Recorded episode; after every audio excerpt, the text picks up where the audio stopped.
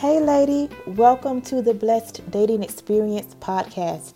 I am Arnitra Strong, certified Christian relationship coach, dedicated to healing the hearts of women as I lead them back to the source, the center of themselves, and their soulmates as we date intentionally in preparation for marriage. I invite you to join our royal sisterhood. We are the daughters of the King who realize we are the favor our future husbands were promised in Proverbs 18:22. Find us on Facebook at The Blessed Dating Experience.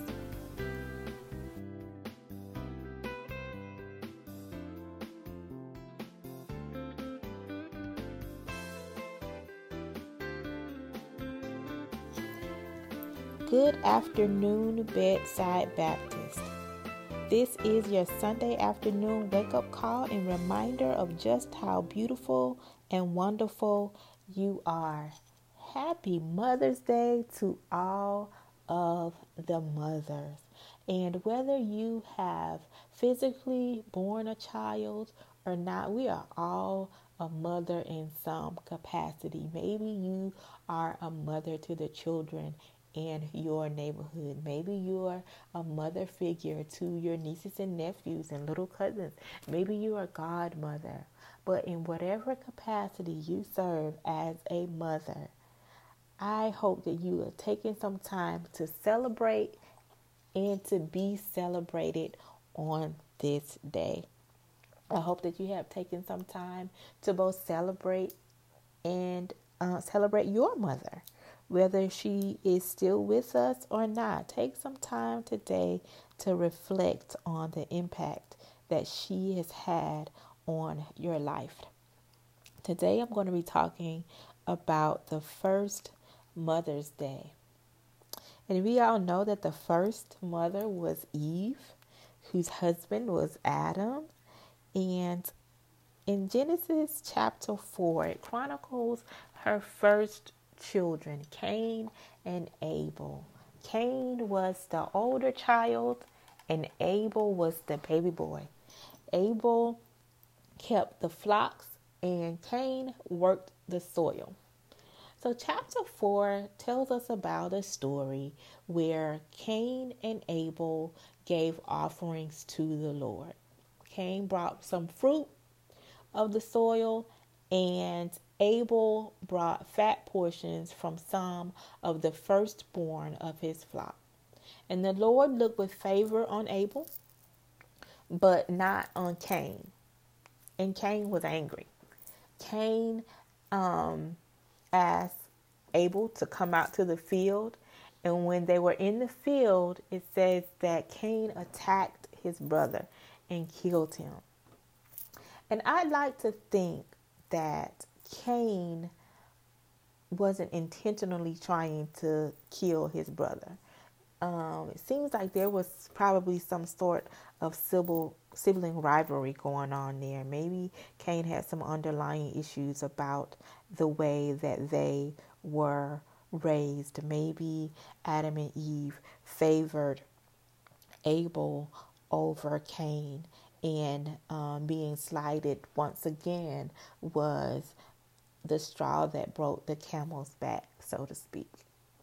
And so, for whatever reason, Cain attacks his brother and he is killed. And I imagine that Cain um, was really shocked, you know, when his brother fell and, and, and he didn't move again. And um, the Lord asked him, you know, where, where is your brother? And Cain replied, Am I my brother's keeper? And that was a really odd answer to give. Um, but he was being snarky, you know. Again, he was he was worried. He, you know, he just he, he all he knew is that he'd attacked his brother, and now his brother was laying in the field and he wouldn't move. And so um, Cain is cast out of the land that he has come to know and love, the land that he worked with his own hands.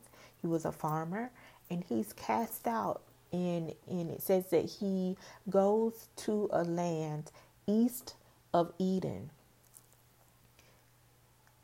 the story doesn't tell us whether Cain is able to go back and tell his mom that he was leaving, tell his dad that he was leaving, to tell them where he was going. It doesn't say anything about the first funeral. Um, all we know is that Cain is driven out and he goes on and he raises, he, he starts a family in his new city. Um, so I think it's safe to say that Eve's heart was broken because in this story she she lost two children. She lost her beloved Abel who was killed and she lost Cain because he was driven out. And in today's society, if this story, this same scenario happened, if one brother killed the other, then that mother would lose two children.